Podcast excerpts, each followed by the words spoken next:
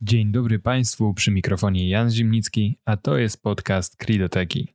W dzisiejszym odcinku podcastu wskazówka dotycząca zarządzania obiegiem załączników do faktur.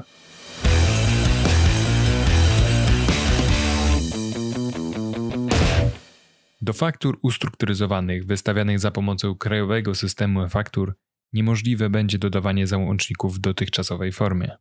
Celu dostarczenia dodatkowych informacji do kontrahentów lub odbierania ich od kontrahentów konieczne będzie zastosowanie innych sposobów komunikacji.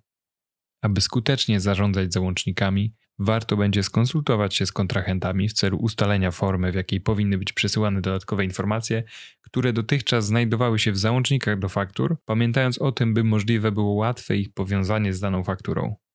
Przy podejmowaniu decyzji dotyczących sposobu dostarczenia załączników warto rozważyć kilka scenariuszy, takich jak umieszczenie linków do załączników w stopce faktury, przesyłanie ich drogą mailową ze wskazaniem numeru faktury lub poszerzenie zakresu danych wykazywanych bezpośrednio na fakturze.